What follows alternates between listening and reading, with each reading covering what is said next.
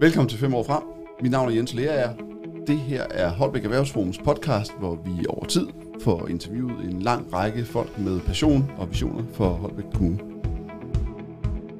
Jens Lerager og jeg, Peter Klokken, sidder her i studiet, og vi skal lige sætte rammen for dagens afsnit med en helt særlig gæst. Er du klar til det, Jens? Det er jeg. Jeg har glædet mig meget til det. Og hvad kan du sige om gæsten? Det er jo vores borgmester. Lidt tid endnu. Lars Qvist, som jo har været fungerende borgmester i Holbæk i snart et år, vel i virkeligheden. Ja. Og som jeg havde glæden af at mødes med til vores borgmestermorgenmøde, som vi holder i Erhvervsforum en gang imellem.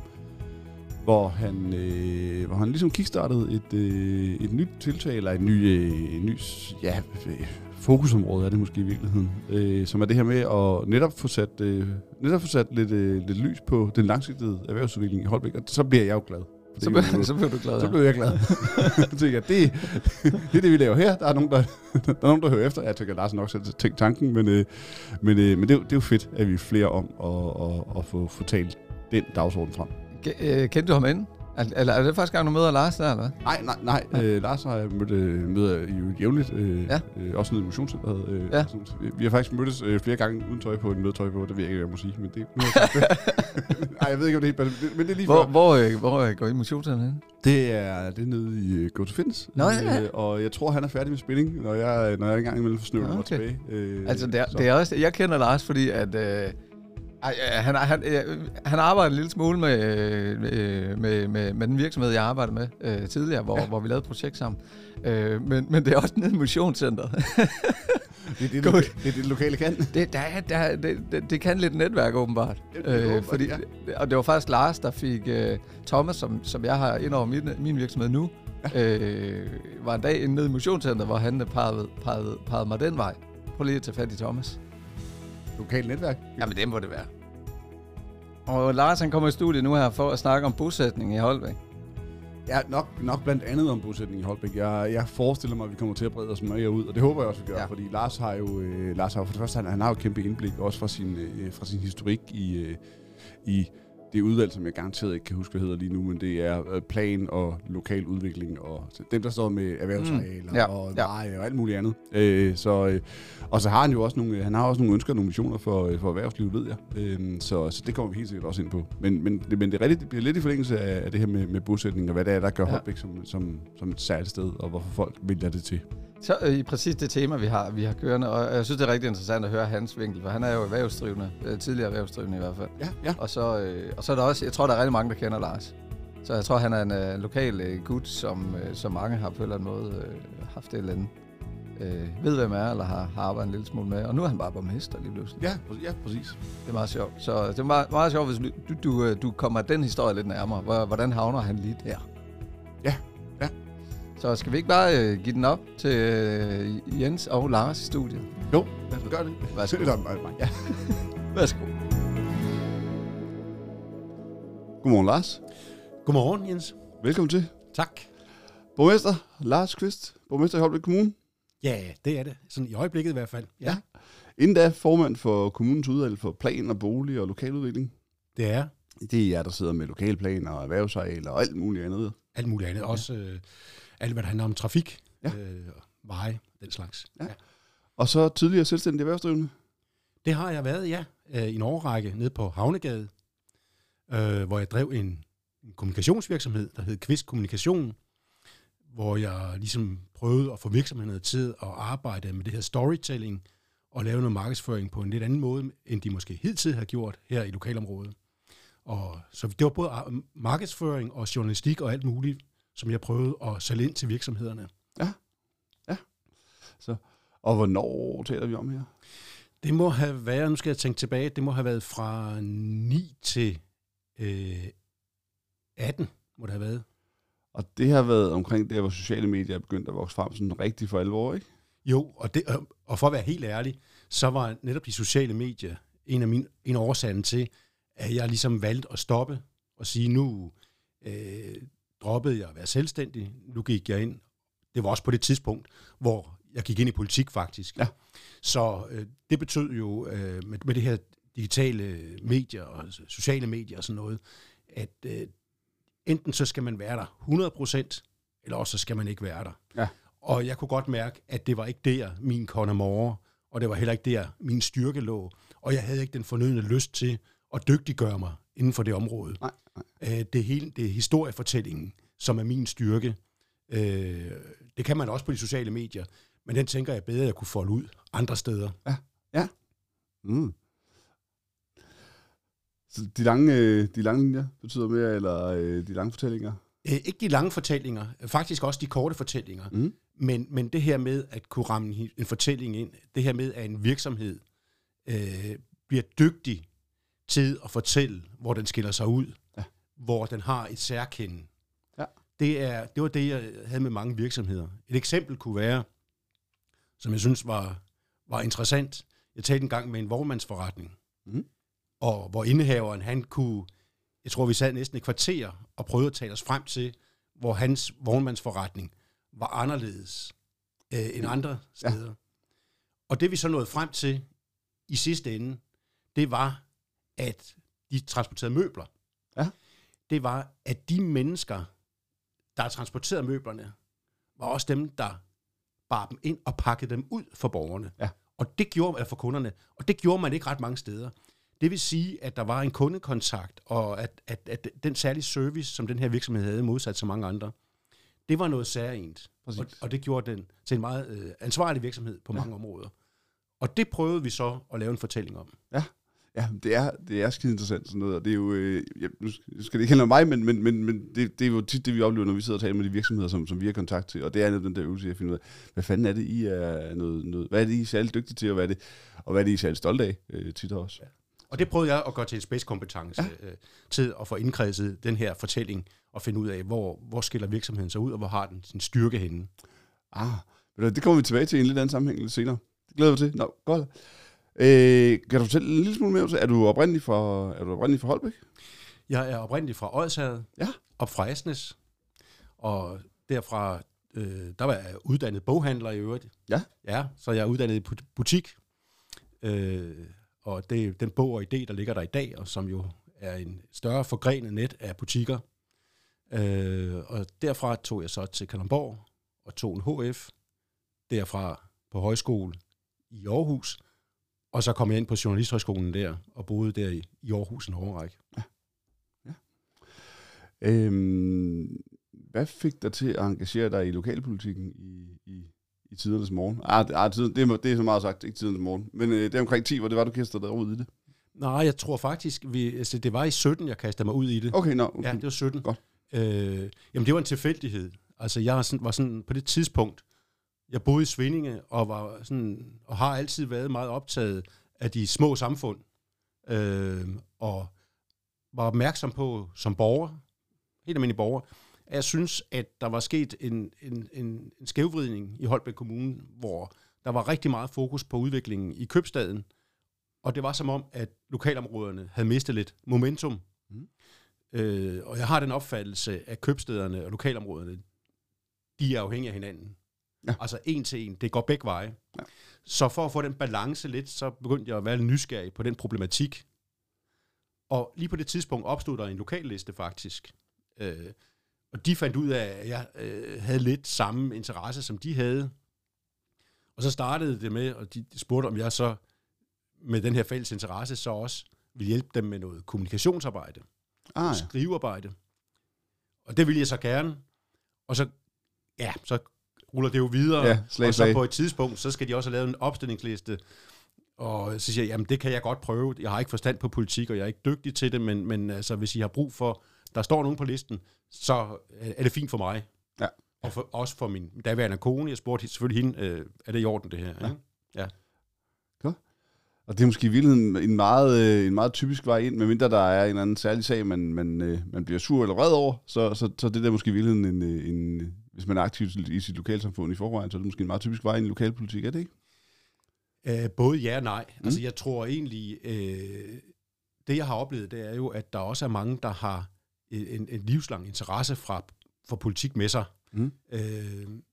Og det kan jeg ikke sige, jeg har. Altså, jeg har haft en nysgerrighed på politik, men ikke, det er ikke sådan, så jeg for eksempel har noget særligt politisk fjendebillede eller modbillede. Jeg er ikke vokset op et eller andet sted, hvor i en politisk organisation.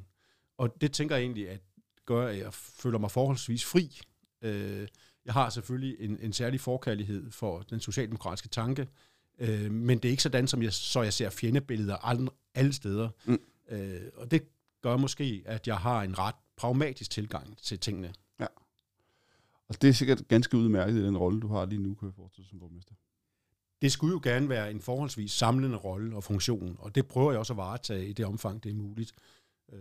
Det lykkedes jo også med vores budgetvedtagelse i oktober, hvor vi fik et bredt forlig, hvor alle partier kunne se sig ind i det.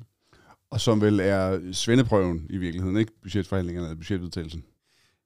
Det er det jo, kan man vel sige, det er.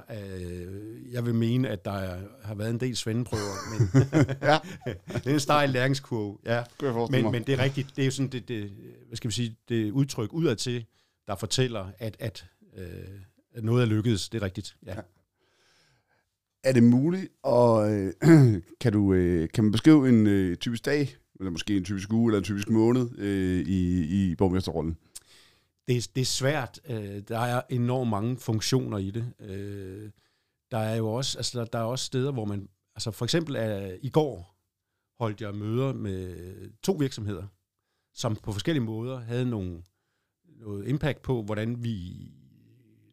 De synes, vi skulle kigge på vores politik, og hvad Holbæk Kommune kunne være opmærksom på i fremtiden. Mm-hmm. Det er jo også noget, altså det vil sige, de her virksomheder, der byder sig ind, der er også nogle developere.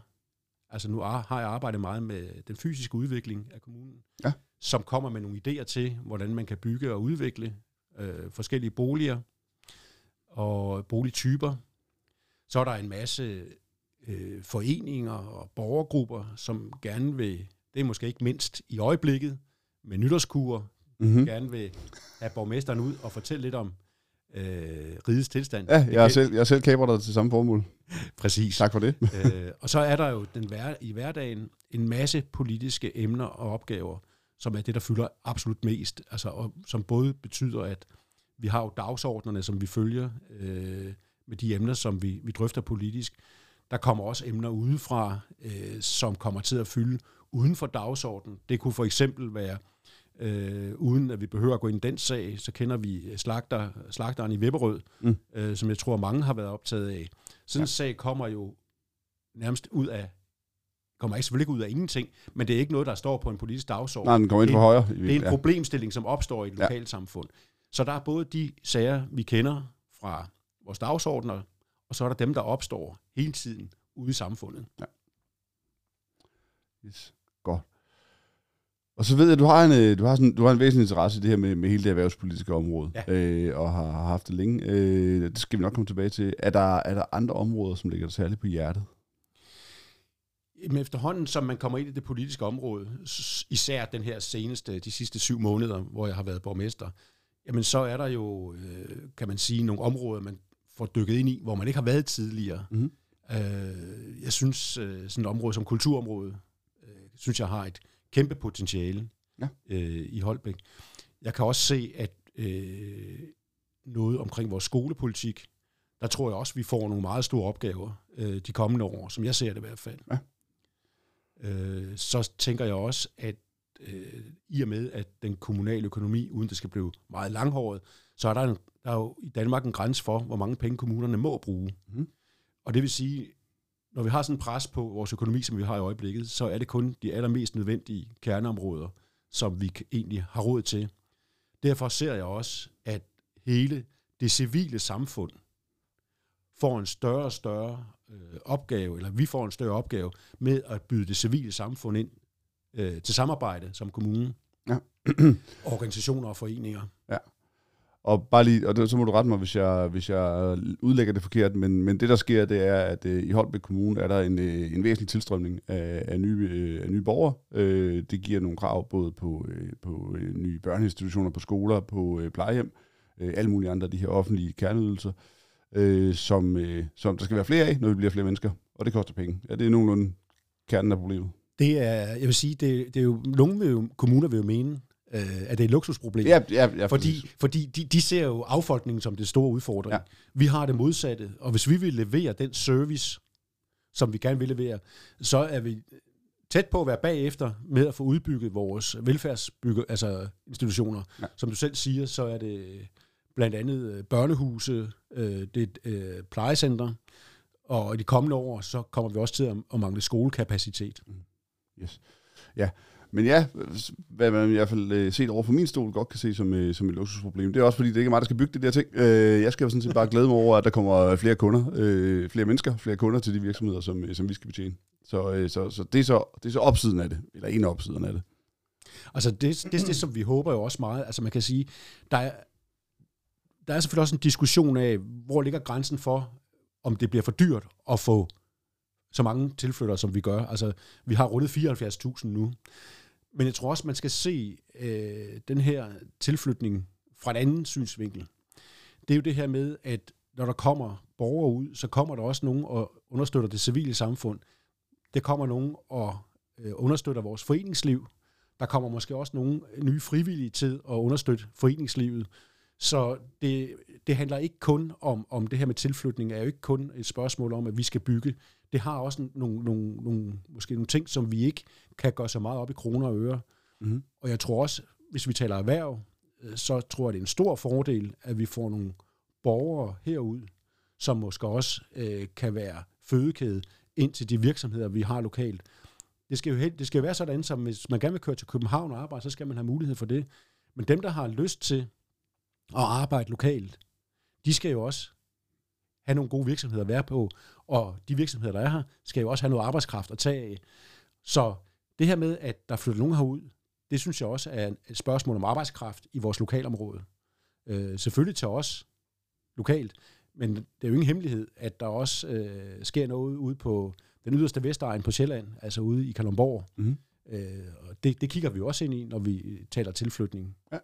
Og så en gevinst, som vi måske nogle gange overser, det er, at der flytter jo, altså med folk flytter der jo virksomheder. Man tager jo sin virksomhed med tit og ofte. Og det sker jo langt hyppigere, at der er en borger, der flytter til med sin virksomhed under armen, så at sige, end der er en virksomhed, der flytter til, mens ejerlederen, eller hvad det måtte være, holder sig ude af kommunen. Så det giver også, altså tilflytningen, det jeg har ret at bo, giver faktisk også flere virksomheder, helt grundlæggende. Og det er jo et kæmpe plus. Og vi har jo generelt en vækst i antallet af virksomheder. En nettovækst. Der er selvfølgelig også nogen, der lukker, men der kommer flere til, end der lukker. Ja.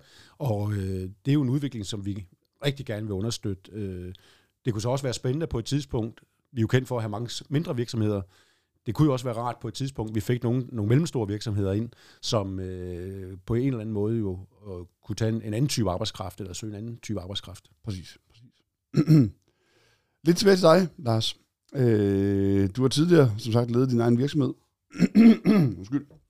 Som nævnt, så var du udvalgsformand, og i dag der leder du et byråd og en kommunal administration, og i princippet en hel kommune. Ja.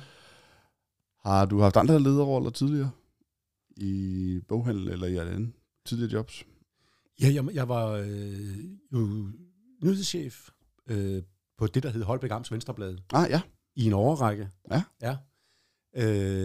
Og der havde jeg ansvaret for dybest set for fotografer og journalister på den avis, hvad der indbefattede af mus-samtaler og den slags.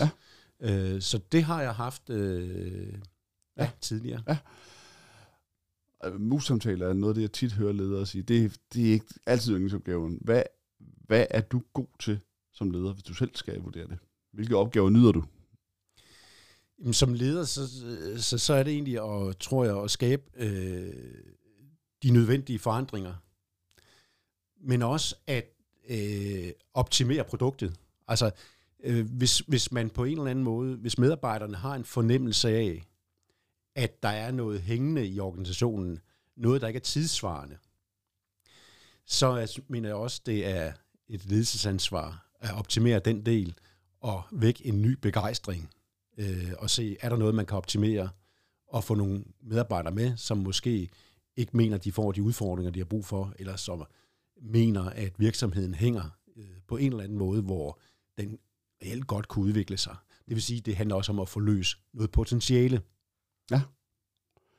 Og er det også det, du holder mest af? Eller det, du er dygtigst til? Eller bruger lidt kræfter på? Det er jo lidt abstrakt, men det er i hvert fald noget, jeg tror, det er tit den vej, mit blik falder, når det er.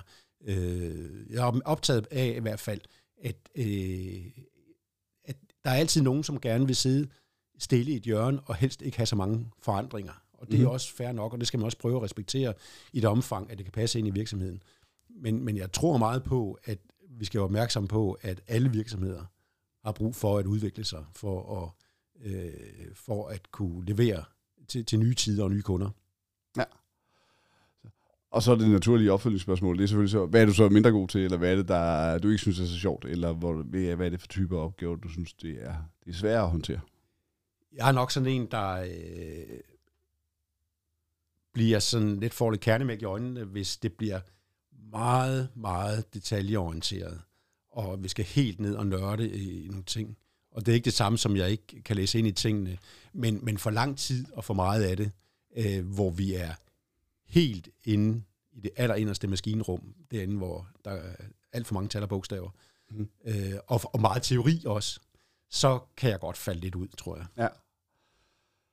Så forandringen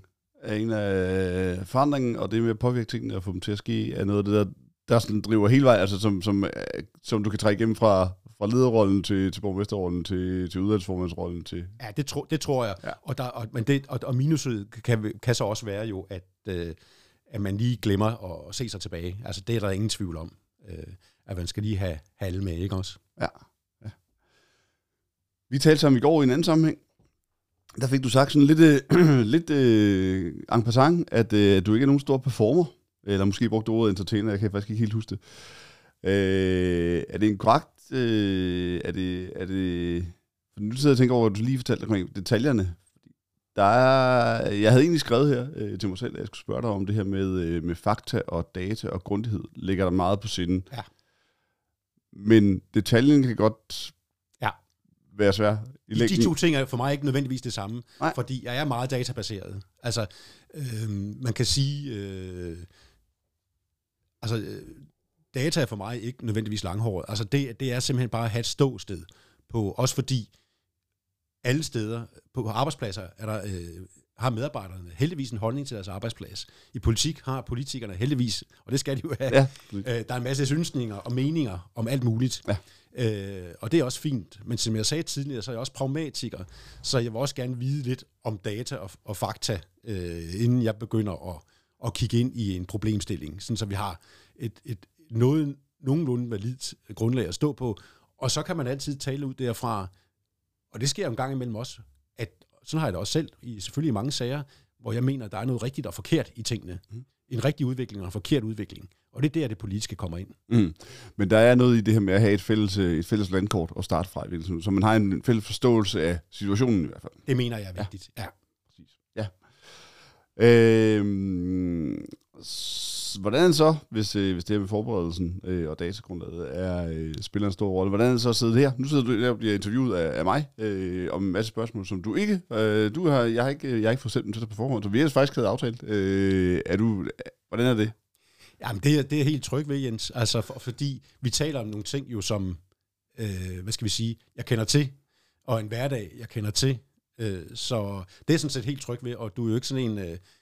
meget hardcore, dybdeborende journalist, der prøver at få mig i fedtefaget. Så det er sådan set helt tryg ved. Godt. Ja. Det glæder mig. Altid. Jeg har snydt jo. Og så har jeg spurgt en, der har haft fornøjelsen af at arbejde sammen med dig, om lidt af de samme ting. Det her med, hvad er det, der giver energi, og hvad er det, der dræner dig for energi, og hvad er det, du er god til, og hvad er det, du måske er mindre god til. Og jeg har ikke fortalt dig, hvem det er. Jeg har heller ikke fortalt dig, hvad der er blevet sagt. Men hvis du er med på den, så læser jeg lige... Jeg har lige en lille halv side her, som jeg lige vil læse op for dig. Det er spændende. Der står, at Lars er skarp til at spotte synergier og samarbejder, der giver flere værdi. Det er en af hans helt klare styrker. Jeg har oplevet ham som chef, og har han fantastisk. Han er en chef, der giver sine medarbejdere sparring, og så har han det, som forebygger rigtig mange skuffelser og misforståelser. Han er nemlig virkelig god til at forventningsafstemme. Når du arbejder sammen med Lars, er det rigtig vigtigt, at du kan holde gang i processer og sikre dig, at de projekter, I er blevet enige om, også bevæger sig fremad imod det forventede resultat. Jeg tror, det er en meget, meget fin formulering på, hvad du måske er mindre god til, men det kan vi lige vende tilbage til. Lars henter en stor del af sin energi i motionscenteret. Han er vist i ret fin form, og betyder meget for ham at kunne få motioneret. Til gengæld kan det ret hurtigt dræne ham for energi, hvis der er teknik, der driller. Der er tålmodigheden ikke særlig stor. Så en person, der ser muligheder og synergier, som måske skal have en hjælpende hånd til at holde dampen oppe over lang tid, som er i fin form, men som alligevel kan miste pusen, hvis teknikken driller. Lyder det genkendeligt, Lars? Ja, jeg tror også godt, jeg ved, hvem det er. Ja, det er mit næste spørgsmål. Ja, må jeg få dit bud? Det kunne være Birgitte Kirk. Det er Birgitte Kirk, ja. Fordi, ja, lige præcis. Som tidligere har været ansat hos dig, ikke også? Eller I var partner omkring kommunikationsselskabet eller virksomheden? Da jeg startede Qvist Kommunikation, var jeg jo alene et par år, og kunne godt mærke, at jeg fik brug for noget grafisk. For det var en del, altså på det tidspunkt, var der meget papir stadigvæk jo. Man kan sige, at grafikere har også arbejdet i dag, men den, især dengang med papiret, var der brug for at få noget grafisk ind, synes jeg. Og det var sådan tilfældigt, at Birgitte og jeg, vi stødte ind i hinanden. Og jeg kom der som nystartet og sagde, var det ikke noget for dig at blive ansat her? Og hun var frisk på det, og sagde, det ville hun godt give et skud. Og vi fik udviklet et ret fantastisk makkerskab. Så det kan da godt være, at det var mig, der var chefen, men det var meget et makkerskab. Mm. Og da jeg så valgte at trække mig ud af virksomheden, så foreslog jeg Birgitte, at hun kunne ligesom tage alt, hvad der var i virksomheden, kunder og alt, og se, om hun kunne arbejde videre med det.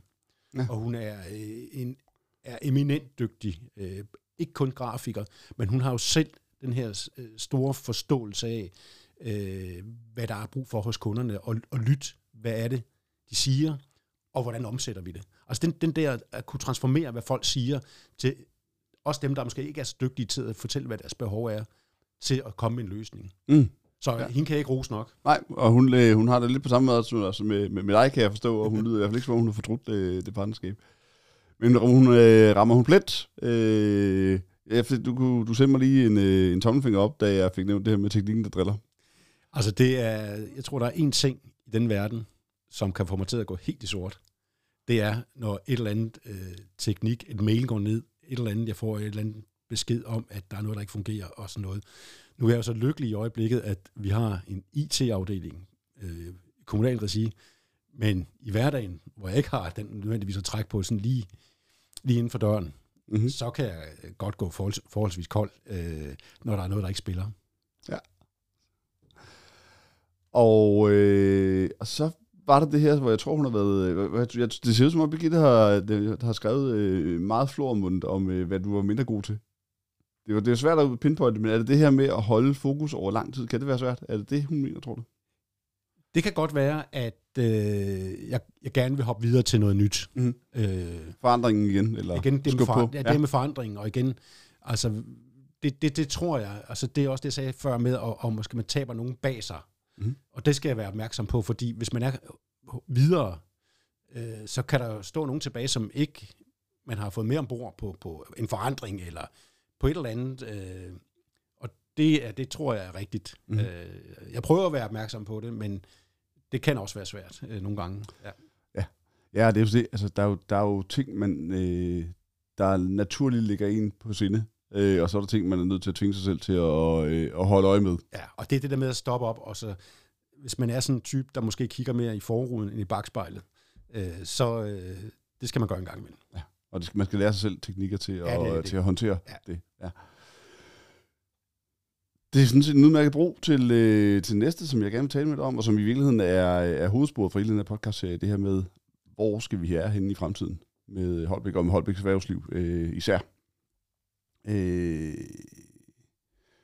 Vi mødtes i november til det, vi kalder for borgmestermorgenmøde, som vi holder i Holbæk Erhvervsforum en gang imellem, hvor vi havde dig på scenen, og der benyttede du lejligheden til at kickstarte, kan man måske sige, eller for første gang præsentere tankerne omkring det her med at arbejde med en vision, en langsigtet plan for det lokale erhvervslivs udvikling.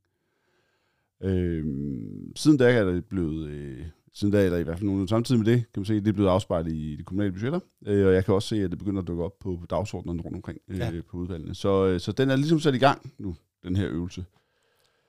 Hvilken retning ser du gerne selv, Holbæk, skal tage? Og det er et meget, meget bredt spørgsmål, så du kan sådan set svare i øst og vest jo. Jeg tror, altså hvis vi, ikke for at afmontere dit spørgsmål, men jeg tror, at det vigtigste her, det er at få lavet en vision nogle år frem, som en samlet kommunalbestyrelse siger ja til. Altså det der kan være faren, og det der er minuset, han har sagt, i både demokratiet og i politik, det er jo, at der kommer skiftende styre til, og så kommer der nye retninger. Mm-hmm. Det, der er brug for med en vision faktisk, det er, at uanset hvem der sidder ved roret, uanset hvem der bliver valgt ind i øvrigt, at vi holder den samme kurs nu i en årrække. Ja. Fordi lige præcis erhvervsudviklingen, altså det kan vi ikke skifte sådan hver tredje år, eller hver andet år, eller sådan noget. Det er et langt sejt træk, hvor vi må have et sigte ude, der er måske 10, 15, 20 år ude. Præcis. Så det er bare for at sige, det er egentlig det, jeg er meget optaget af. At fordi vi kan sagtens sidde og dunke hinanden i hovedet undervejs, hvem der er mere og mindre erhvervsvenlige og alt sådan noget. Alle de her små mellemspil, der er. Men det må ikke rokke ved, at vi har et sigte om, hvor vi skal være henne. Mm. Nej, og det har også en værdi, tænker jeg, at der er en formuleret, vision, en formuleret retning, eller at det i virkeligheden bare det der på dagsordenen. Der synes jeg måske, det har været en lille smule, ikke fraværende, men det har ikke stået tydeligt, og det har heller ikke været et område, som jeg indtryk af har været til meget stor debat. Nej. Jeg havde sådan set et indtryk af, at jeg tror, vi havde et byrådsmøde i forbindelse med kontraktsforhandlingerne sammen med os, hvor jeg glædede mig over at høre, at der var faktisk flere, der havde lyst til at ytre sig omkring det her med erhvervslivet, og det synes jeg var nogle rigtig gode toner. Ja, jeg tror altså lidt kan man sige, og der tænker jeg, at du lytter fuldstændig rigtigt. Altså, der er et momentum i øjeblikket for, hvad skal vi sige, det erhvervspolitiske område. Der er en stor interesse for det, og vi har, som du selv sagde, sat nogle penge af. Der er kommet nogle nye. Vi har lavet en ny aftale med jer, som også giver nogle nye muligheder. Mm-hmm. Vi skal have lavet en ny erhvervspolitik. Vi skal have lavet en ny kommuneplan, som i høj grad handler om det her med erhvervsområder. Så vi er, som jeg ser det, har noget momentum i hvert fald i øjeblikket på at altså alt peger i retning af, at det er nu, vi kan noget omkring erhvervspolitikken. Og derfor er det også nu, jeg tænker, inden vi sætter los på alle de her områder, så skal vi finde ud af, hvor skal de pege hen af. Mm. Det er der erhvervsvisionen i min verden kommer ind. Ja. Og så er vi vel i virkeligheden også i en situation, vi er i en relativt gunstig situation, og en situation med nogle muligheder. Vi ser den her, du var lige inde på det kort, den her kraftige udvikling, der er omkring Kalundborg, omkring hele procesindustrien og alle følgevirksomhederne deraf, som kommer til at betyde rigtig meget for trækket på arbejdskraft. Det kommer også til at betyde sandsynligvis nogle ordre til lokale virksomheder her i Holbæk. Det kan også betyde noget for vores bosætning. Vi kigger mod et Roskilde, der ligger på den anden side, hvor erhvervsjord er ved at blive en mangelvare, og så kigger vi ind i et... Der er et Odsherred, som har haft rigtig stort lige nord for, som har haft rigtig stort held med det her med turisme og oplevelsesindustrien, hvor vi står i stærkt, men måske kan noget mere. Så der er nogle dynamikker, som gør, at vi får nogle handlemuligheder nu. Der er en motorvej mod Kalundborg for fanden. Det betyder også noget. Nu var jeg lidt fræk ved at afmontere dit spørgsmål om, du spurgte, hvad det er, vi sådan set skal satse på, hvor vi skal kigge hen. Og det tænker jeg, altså, det vil jeg gerne byde ind med på måske det senere tidspunkt, men altså nogle og det potentialer, som jeg tror, vi kommer til at tale om, er noget af det, du taler om her også. Mm, ja. Altså, jeg mener også, at Destination Sjælland er ved at finde deres ben nu, og har en fin besætning, rigtig fin besætning, og har, som jeg ser det, en stor forståelse af, hvordan man i de enkelte områder kan bidrage med turismeudviklingen. At man nærmest går helt ned på næsten byniveau og ser, hvad kan den enkelte by, og hvad er det for nogle projekter, man byder ind med. Og jeg tror, at det er der, vores potentiale måske ligger, som inden for turisme, det er alt, altså ikke mindst alt, hvad der har noget med outdoor at gøre, der har vi rigtig meget at byde på. Så der tror jeg, det håber jeg, at vi kommer til at diskutere den her sammenhæng. Et af de allerstørste diskussionsemner, det bliver formentlig omkring erhvervsområderne, fordi som politikere vil vi gerne have, at der er erhvervsområder i alle vores lokalområder, men det er sådan lidt by the heart, men med hjernen, med vores viden og erfaring, så ved vi, at den allerbedste erhvervsbeliggenhed, det får vi ud langs motorvejen. Og vi kan ikke begge dele. Nej. Og det bliver en stor politisk diskussion. Så det er nogle af de ting, jeg tror, vi kommer til at tale om. Og så tror jeg også, vi kommer til at tale om, vi er vanvittigt stærke heldigvis på hele detailhandlen, og det er vi også på byggeanlæg. Ja. Men skal vi have en anden, eller skal vi ændre på den profil? Er der ønsker vi at få noget mere med ind over? Nu ved jeg godt, altså jeg tror ikke, der er nogen kommuner, der siger, ja, vi vil gerne have nogle grønne virksomheder. Så det, den er sådan lidt letkøbt. Mm. Men er der noget? Vi har jo noget plastindustri nu, vi har også lidt medico. Altså, tør vi tage de her diskussioner om, hvad det er for en type virksomheder, måske, eller hvad det er for en type erhverv, vi gerne vil rette vores... Vi gør os særligt dygtige overfor, eller særligt tilgængelige overfor. Og det er sådan nogle ting, og det håber jeg selvfølgelig også, og det vil jeg godt sige her også, at der ser jeg jo dig og jer, Jens Hef, som en meget, meget vigtig sparringspartner til at få... Fordi I har jo en kolossal viden om den virksomhedsstruktur, vi har nu, og også hvad vi har af, hvis man tager en SWOT-analyse, altså hvad vi har af svagheder og styrker som kommune. Ja, og den invitation tager vi jo selvfølgelig naturligvis meget, meget gerne imod. Vi er jo allerede i løbende dialog og har jo været det over tid. Men jeg er fuldstændig enig i, motorvej giver anledning til at kigge på, er det her, vi skal have lagt nogle erhvervsejler ud? Det er det, hvis du spørger mig og os. Det er helt oplagt at gøre det. Man er også nødt til at anerkende, at forskellige områder, forskellige byer har forskellige karakterer, og derfor også, tænker jeg, skal spille forskellige roller. Jeg er ikke lokalpolitiker, men jeg sidder i en situation, hvor jeg tænker, det er sådan set meget passende, at vi giver vores input til det også. Og nu kan det være, at jeg har mistet tråden her. Nej, vi var lige omkring det her med de grønne virksomheder, og så sagde du, jeg vender lige tilbage. Vi er rigtig stærke på industri, eller vi er rigtig stærke på håndværk og byggeri, vi er rigtig stærke på detailhandel. En af udfordringerne ved det er, at det er de fleste. I virkeligheden, det er ligesom, jeg vender nogle gange tilbage til, at jeg engang arbejdede i en kommune, der en kort overgang overvejede at profilere sig på at have en meget lang kystlinje. Det er der mange, der har i Danmark. Det er svært at adskille sig på den. Omvendt, det er jo svært at banke noget op fra ingenting, så man skal selvfølgelig bygge på de ting, vi allerede er dygtige til. Og der er faktisk, jeg har selv kigget ind i det her med plastindustrien, og har været ude og banke på hos Nordvestjyllands Erhvervs Gymnasieuddannelse og sige, hør, er der nogen chance for, at vi kan lave en plastmageruddannelse i Holbæk, eller bare på Vestjylland for den sags skyld? Ikke helt lune på ideen til at starte med alle mulige gode grunde, men jeg synes, den type ting, det her med at kigge i retning af at sige, er der nogle af de her uddannelser, vi kan tiltrække, som matcher vores lokale erhvervsliv godt, det er også noget af det, hvor vi kan bygge styrkeområdet op. Og det er der, hvor vi rent faktisk kan påvirke noget. Måske også nemmere, end ved at gå ud og banke på hos en virksomhed i en bestemt branche og sige, hey, kom lige at bo hos os. For der kan være langt mellem snapsene. Ja, og så man kan sige...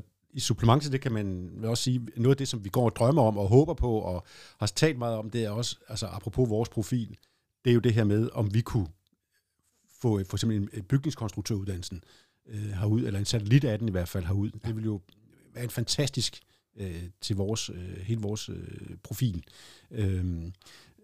Og det er interessant, når du siger det der med, at alle har en kystlinje, alle har byggeanlæg, og man kan sige, det er jo også, og alle har også detail. Man kan sige, det er også nogle brancher, som er ekstremt konjunktursår, altså påvirkelige, altså byggeanlæg. Og man kan sige, at hele vores detailhandel er jo meget hårdt presset af nethandlen. Jeg vil så tillade mig at mene, at det kan godt være, at der er mange, der har detailhandel, men det er ikke alle byer, købsteder, der har så velfungerende en detailhandel, som vi har. Og det tror jeg nok er den, jeg prøvede at fremhæve lidt. Men jeg er enig i, at hvis vi skal gøre os mere resistente overfor de store konjunkturudsving og sådan noget pres udefra, så kunne vi godt, kunne det være fint måske at få et tredje ben af en eller anden art, som er mindre eller mere resistent over for påvirkninger udefra og renten og den slags, som vi ikke altid er herre over, eller krig i Europa. Så det er egentlig, og det tænker jeg, noget af det, som en erhvervspolitik kunne være med til, eller en erhvervsvision kunne tale os frem til. Ja, jeg er fuldstændig enig. Og i øvrigt også, jeg er helt enig med dine betragtninger omkring vores detailhandel. Vi står virkelig stærkt i Holbæk. Jeg plejer egentlig at brede lidt ud og tale om bymidterne eller bymidtererhvervene, fordi der udover detailhandlen, så ligger der ligger også caféer og restauranter og supermarkederne og de her ting. Og der har vi virkelig noget at byde på. Og så koblet op med, at vi har havnen, vi har nu streetfood, der kommer til her i løbet af sommeren og sådan noget, som gør, at Holbæk Bymitte er et virkelig fedt sted. Og vi kan også se det, når vi... Jeg har aftalt med Rockbæk, at de lige giver os en tilbagemelding på postnummerne på dem, der valgte at tage til Rockbæk, fordi det er sådan en indikation af, hvor kommer folk fra, når der sker noget særligt i virkeligheden, og det synes vi jo er skidespændende op hos os, ikke? Så jo, der står vi super stærkt. Og så på håndværks- og byggerisiden, det er jo, at en af de gode ting ved den branche, det er, at vi har nogle uddannelser, der spiller rigtig godt op til i forvejen. Så der er noget styrkeposition i det også. Men ja, noget, der er mindre konjunkturfølsomt, vil kunne styrke os helt overordnet. Og så tænker jeg også, altså noget af det, som vi er nødt til at kigge ind, og som vi ikke har talt så meget om, det er altså vores lokalområder. Altså vi har jo, vi skal jo ikke underkende, at vi har nogle styrker. Altså du bor selv i Tølløse, som jo har et stort og velfungerende erhvervsområde. Ja. Svindinge har det samme. Jyderup har over de seneste år vist nogle nye muskler. Mm-hmm. Så jeg tænker, at vi på en eller anden måde skal huske vores lokalområder. Også når det handler om detailhandlen. Og der kan man sige, det er, når vi er så hårdt presset på vores anlægsbudget og sådan noget, som vi er, så går det lidt ud over de idrætsfaciliteter, som vi også gerne vil understøtte lokalområderne med, for at sikre også en bosætning og den slags. Så vi må have et særligt øje på lokalområderne og sikre os, at der er en sammenhængskraft derude også. Altså, det må vi ikke miste på noget tidspunkt. Det er fint, som jeg sagde før, at Holbæk skal være den store trækkraft, og jeg tror også, Holbæk er ved at genfinde, som købstad ved at finde sit DNA, det går måske lidt i retning af, det kan gå lidt to veje, tror jeg. Da vi mistede seminaret, så var det som om, at Holbæk sukkede lidt, gispede lidt efter vejret, fordi vi havde mistet noget identitet. Mm. Lige nu tænker jeg, at det kan gå to veje. Det kan gå den maritime vej, ja. Og det kan gå inden for teater- og musikvejen, altså kulturvejen. Ja, det kan vi der kan vi noget helt særligt, de to ting. Altså, hvad vi kan på det maritime område, det er jo faktisk ret voldsomt, og det ved man i København. Simpelthen. Mm. De ved det i København. At Holbæk er noget særligt. Sammen med Svendborg omkring det maritime. Ikke? Så, og samtidig har vi to spillesteder. Det er ikke ret mange af vores størrelse, som kan kapere det eller vise det frem. Og vi har arbejder hårdt på at få det her musik- og kulturhus, teater. Ja. Så jeg synes, jeg er egentlig fortrøstningsfuld med, at vi er ved at genopfinde os selv på en god, rigtig positiv måde. Er der noget, vi skal i gang med? Nu, altså, vi har, det, er sådan, ja, det kan godt være, jeg kommer lidt for sent med det her spørgsmål, for du har sådan set allerede, du har sparet i gang i visionen, men er der andet, vi skal i gang med allerede nu, for at være der, hvor vi gerne vil være om 5 år, om 10 år på erhvervsområdet? Ja, vi skal jo have lavet en erhvervspolitik, altså, men vi skal have visionen først, for erhvervspolitikken skal jo, føde visionen. Ja. Så det er i hvert fald noget, og så tænker jeg også, at vi... skal kigge lidt indad i kommunen. Vi har sat nogle penge af i vores budget, og vi skal også prøve at finde ud af, er der steder, hvor vi kan skrue som kommune på vores service over for erhvervslivet. Vi har nogle dygtige konsulenter i kommunen, som jo du kender, og som supplerer jeres arbejde, som I arbejder sammen med i HEF. Men den der rene myndighedsarbejde, der kan vi måske godt gå ind og se, kigge efter, leverer vi service præcis, som vi kan, eller kan vi skrue på noget, så vi bliver endnu bedre, end vi er nu? Mm. Ja, det kan alle kommuner, det kan Holbæk også, men der er rigtig meget vundet ved fleksibiliteten tit ofte i sagsbehandlingen. Der er rigtig meget vundet ved at tage et kig på kommunikationen, fordi apropos noget af det, du selv fik ros for, forventningsafstemningen. Og nogle gange, ikke hver gang, men nogle gange, vi taler altså byggesager og byggesagstider. Det er sådan en ting, for det kan man måle på, så det er sådan en ting, der altid kommer op. Nogle gange, så er det ikke tidsforløbet, der er det vigtigste, så er det forventningsafstemningen. Hvornår kan jeg komme i gang?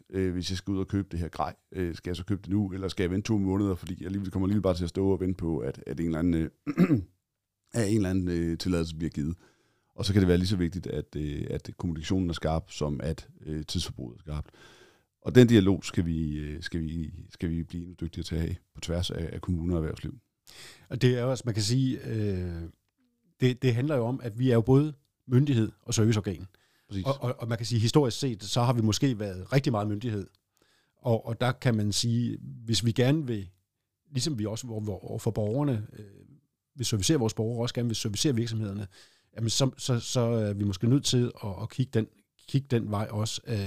Du talte før om fleksibilitet, og nu ser du byggesagsbehandling, og der vil jeg så sige, helt aktuelt, så er det faktisk lykkedes os at få endelig og besat nogle vakante stillinger. Ja. Så vi har et stille håb om, uden jeg kan love noget på nogen måde, at det nu går den rigtige vej. Men det handler ikke kun om byggesag. Det handler også om myndighed. Det handler om miljø og vandafledning. Alle mulige andre ting, virksomhederne står og bøvler med. Ja, planloven. Og planloven, ja. Som... Hvor vi selvfølgelig skal følge lovens ord, men hvor vi også skal hjælpe virksomhederne videre, hvis de er i klemme. Det tror jeg, der kan vi lære noget. Det synes jeg er en helt fantastisk udgangspunkt, Lars. Så mit sidste spørgsmål, det er, hvor er du selv om 5 år? Hvor jeg selv er om 5 år? Ja, hvis vælgerne vil det, så er jeg forhåbentlig stadigvæk i kommunalbestyrelsen. Ja. Det håber jeg da. Jeg kunne godt tænke mig at være med en rundt mere. Så det er jeg. Og så har jeg jo et civilt job ved siden af. Fordi jeg kan jo ikke leve af det her. Så, og jeg er meget glad for mit civile arbejde i Dragsholm Sparekasse, hvor jeg er kommunikationskonsulent. Så jeg er meget glad for de små enheder, og det er Dragsholm Sparekasse jo. Og det er en rigtig sparekasse med garanter og den slags. Ja. Så det holder jeg meget af at være der. Så må ikke jeg er der, og så forhåbentlig også i politik. Det håber jeg. Tak fordi du havde lyst til at komme og tale Holbæk 5 år frem sammen med mig. Og rigtig god dag. Det har været en kæmpe fornøjelse, og i lige måde, Jens. Så er afsnittet færdigt, og så har Jens og jeg lige de her par minutter, hvor vi lige diskuterer afsnittet igennem. Og Jens, skal jo bare lige sige det første feedback til dig. Det er, at det var en god afslutning. Nå, ja. Du får virkelig... Altså, det er lige der, vi er. Du får virkelig takket ham, og der gjorde ro på de andre. Der har du kommet til at lukke ned ret hurtigt. det tager jeg med på min læringsblok. Ja, men det var super. Det var super. Men et super afsnit med Lars. Det blev lidt personligt. Og fik lidt den der historie med, hvordan var den havnet der? Igen, synes jeg, det er lidt sjovt, en tilfældighed. Mm. Ja, jo, og det er jo også en skidespændende personlig historie. Det er det med alle dem, vi taler med. Absolut. Men ikke mindst her hos Lars. Men igen, han er erhvervsdrivende, han starter noget op, han arbejder med kommunikation, han er uddannet i en boghandel. Ja, til synligheden. Ja, det var rigtig. Og så er det journalistik, eller journalisthøjskolen, eller skolen, eller hvad hedder det? Ja, i virkeligheden, jeg er faktisk i tvivl om han er uddannet i boghandel. Det nåede jeg aldrig i mål, men han er uddannet journalist. Ja, men jeg tror, han tog sådan en butik, det siger han i afsnit.